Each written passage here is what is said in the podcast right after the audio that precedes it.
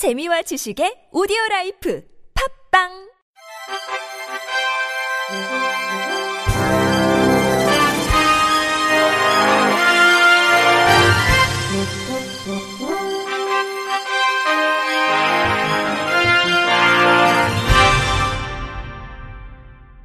청취자 여러분 안녕하십니까? 1월 6일 금요일 KBIC에서 전해드리는 생활 뉴스입니다.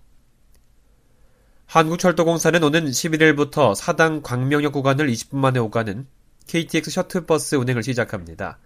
KTX 셔틀버스는 강남 순환고속도로를 통해 사당역과 광명역을 직행하고 오전 5시부터 자정까지 하루 270회 운행하며 배차 간격은 출퇴근 시간 5분, 그 외 시간 10분입니다. KTX 셔틀버스 운임은 2,400원이며 버스, 지하철 등 대중교통과 환승 할인도 가능합니다.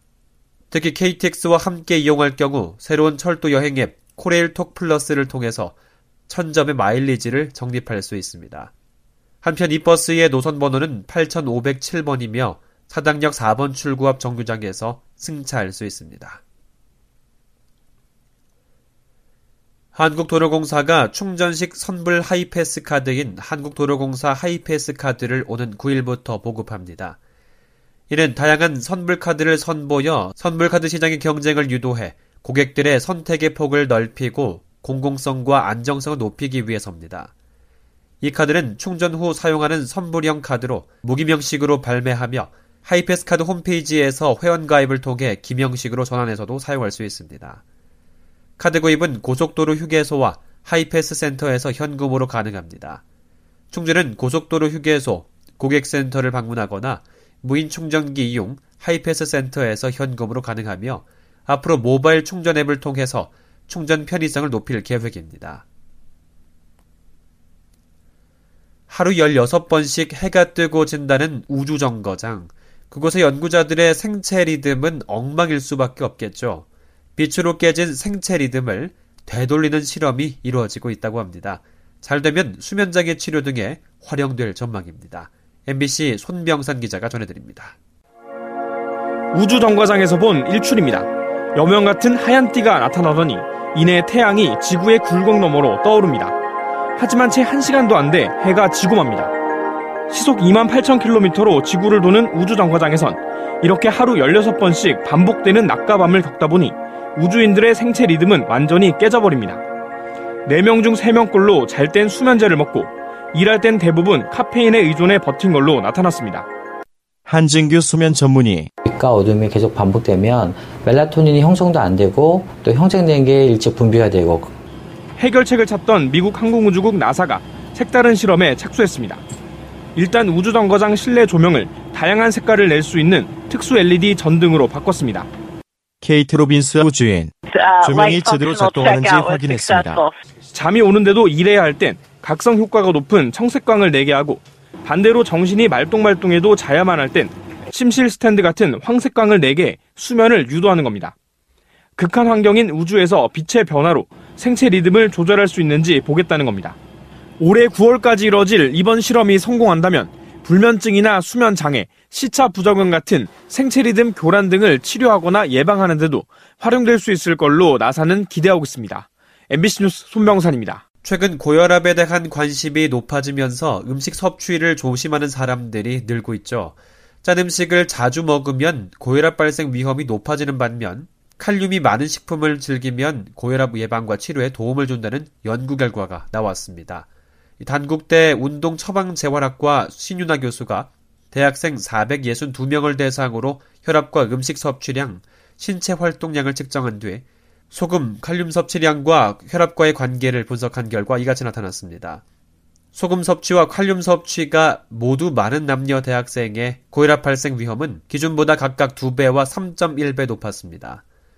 소금 섭취는 많지만 칼륨 섭취는 적은 남녀 대학생의 고혈압 발생 위험은 기준보다 각각 12.2배, 25.2배 높은 것으로 나타났습니다. 이는 소금을 많이 먹으면서 칼륨 섭취가 부족하면 남자 대학생은 6배, 여대생은 8배나 고혈압 발생 위험이 높아진다는 의미입니다. 신 교수는 논문에서 과다한 소금 섭취는 동맥혈관의 탄력성을 낮추고 혈관 구조를 변형시켜 고혈압을 유발한다며 채소 과일의 풍부한 칼륨이 혈압 상승 억제에 효과적인 것으로 알려져 있다고 기술했습니다. 어느새 1년 중 가장 춥다는 소환이 지났는데요. 이 겨울답지 는 포근한 날씨가 계속 이어지고 있습니다. 추운 겨울로 유명한 강원도에서조차 이상 고온의 겨울 축제가 줄줄이 연기되고 있고요. 스키장들도 걱정이 이만저만 아닙니다. YTN 송세혁 기자가 관련 소식 전해드립니다. 이맘때면 강태공들로 발 디딜 틈이 없었던 얼음 낚시터가 텅 비었습니다. 안전을 위해 최소 20cm 이상이어야 할 얼음 두께가 10cm 정도에 불과해 문을 못 연 겁니다. 얼음이 제대로 얼지 않은 것은 겨울답지 않은 포근한 날씨 탓입니다. 김지월 평창 송어축제 위원장 올해 나이 60인데 1월 달에 이렇게 얼음이 아는 게 처음입니다. 어, 이런 기온은 아마 작년부터 이제 자꾸 그러시는 것 같은데 화천 산천어 축제와 인제 빙어 축제 등 다른 겨울 축제 역시 얼음이 녹거나 얼지 않아서 개막을 줄줄이 연기했습니다. 실제로 강원 영서 지역 지난달 평균 기온은 0.1도로 1973년 이후 두 번째로 높았습니다.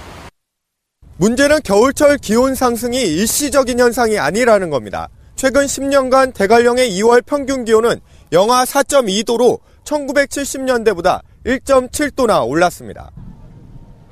따뜻한 겨울 날씨 때문에 스키장도 애를 태우고 있습니다.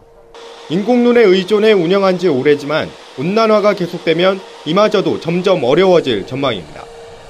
김명래 스키장 제설 담당 3년 전만 해도 전 슬로프 오픈이 1월 초에는 모든 슬로프 제설이 끝났습니다. 이상 기온이 계속되면서 슬로프 오픈이 한 10일 정도 뒤로 늦어지는 겨울 추위 기간이 갈수록 짧아져 5달 가까운 스키장 개장 기간이 50년 후에는 2달가량으로 줄어들 것이란 분석도 있습니다. 지구 온난화 영향으로 추위의 대명사 강원도마저 겨울 고장의 명성을 잃는 것은 아닌지 우려가 커지고 있습니다. YTN 송세혁입니다. 끝으로 날씨입니다. 내일은 전국에 가끔 구름이 많겠습니다. 내일 새벽부터 아침 사이에 내륙을 중심으로 안개가 끼는 곳이 있겠으니 교통안전에 유의하시기 바랍니다. 남부지방과 제주도는 차차 흐려져 낮에 제주도에 비나 눈이 시작돼 밤에 남해안으로 확대되겠습니다. 모레 강원 북부 산지에는 눈이 내려 쌓이는 곳이 있겠으니까요. 교통안전에 유의하시기 바랍니다. 내일 아침 최저 기온은 영하 4도에서 영상 6도로 오늘과 비슷하겠고 낮 최고 기온은 7도에서 13도가 되겠습니다. 이상으로 1월 6일 금요일 생활 뉴스를 마칩니다. 지금까지 제작의 이창현, 진행의 이창훈이었습니다. 곧이어 나폰수 시즌2 보톡스가 방송됩니다. 고맙습니다. KBIC